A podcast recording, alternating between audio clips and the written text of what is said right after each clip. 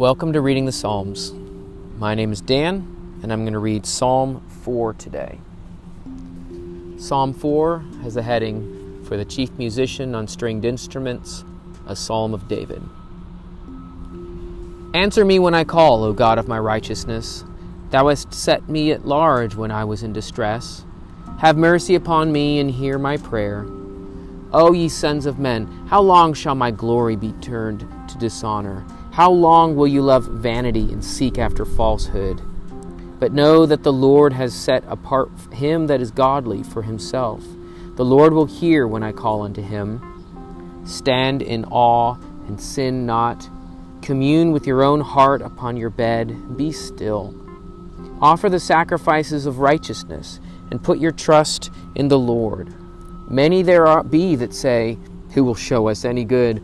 Lord, lift thou up the light of thy countenance unto us.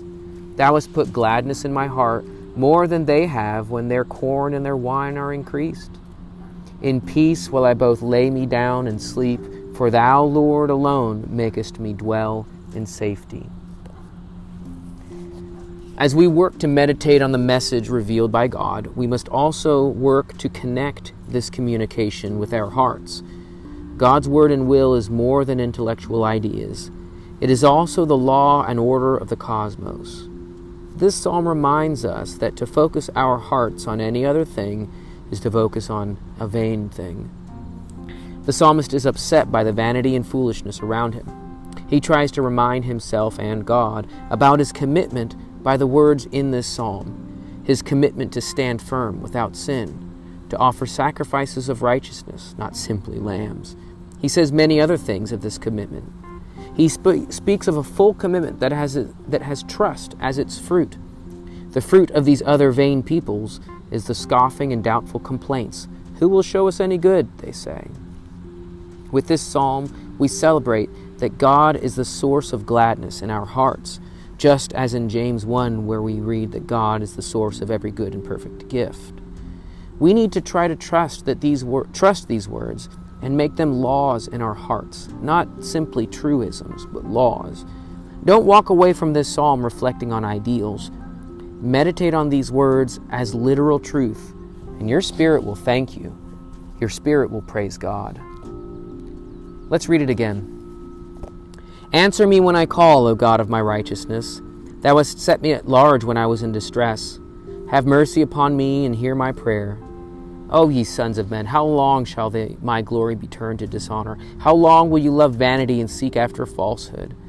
But know that the Lord has set apart him that is godly for himself. The Lord will hear when I call unto him. Stand in awe and sin not.